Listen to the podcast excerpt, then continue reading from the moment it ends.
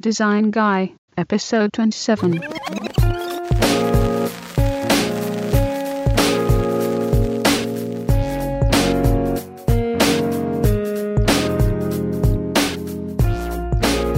Design Guy here. Welcome to the show.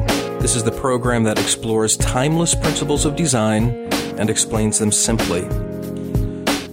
Now, these days, we've taken up the principle of balance, and having established the concept of optical weight and the way our page becomes a kind of balancing beam as we add visual elements to it, we turned our attention to the idea of formal or symmetrical balance.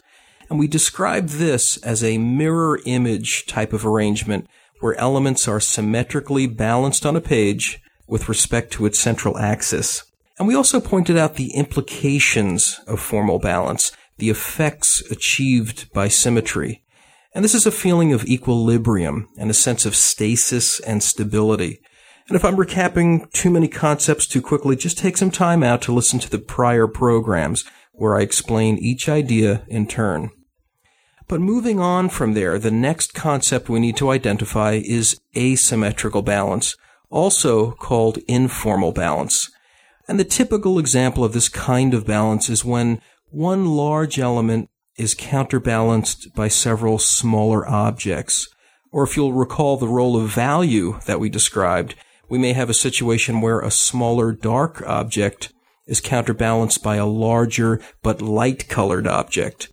And at first glance, we might think these kinds of compositions are imbalanced because they don't have the obvious symmetry that makes the situation feel all the more stable. But on closer examination, we realize that the teeter-totter of our page is balanced after all. And though the objects distributed on either side of the central axis may be very different from each other, the optical weight of each side appears to be about even. Now, an even more clever example of asymmetrical balance is when a large object on one side of the page is balanced by a smaller object placed at the very far end of the opposite side, mimicking the physics of leverage. But as we explained last time, the visual designer is mostly concerned with the effects or the implications of the type of balance being employed. And where we said last time that formal balance imparts a conservative and a stable feeling to a composition, informal balance, on the other hand, with its lack of symmetry, achieves quite the opposite.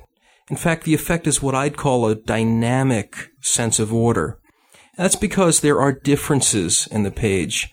While it feels resolved in terms of balance, it isn't equalized the way water seeks its own level. And in that sense, it's unresolved, but in a good way. It's got a dynamism. And so informal balance implies movement.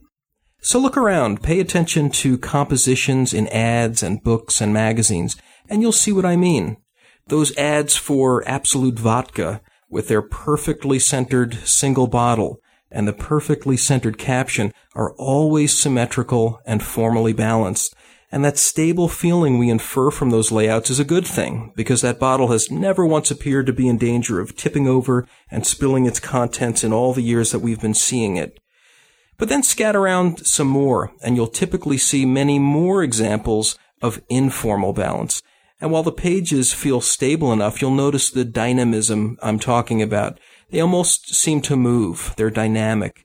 And you'll notice that these layouts generally tend to be less staid and formal and conservative feeling. Now, as a final note on this formal versus informal balance thing, I just want to be clear that my intent is not to pit one against the other, as if one is superior to the other.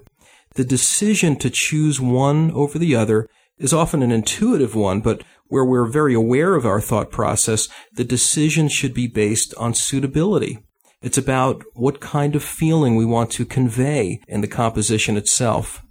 And it's interesting to note that Jan Tschichold, one of the titans of typographic design, was the uh, author of a landmark book titled The New Typography back in the 20s. And this was a modernist manifesto that, among other things, argued for the superiority of informal balance. And like many of the schools of thought that emerged throughout design history, this was like a declaration. These movements would come along like a revolution, and the message was, forget everything you know, throw it all away, it's wrong. This is how it should be done. And the irony is that Mr. Tschichold later recanted the rigidity of his own writings and made friends with traditional things like Roman typefaces and formal balance. Today, we seem to be largely over that kind of polarization. We've learned from the schools of thoughts and we tend to regard them as just different modes of expression to choose from.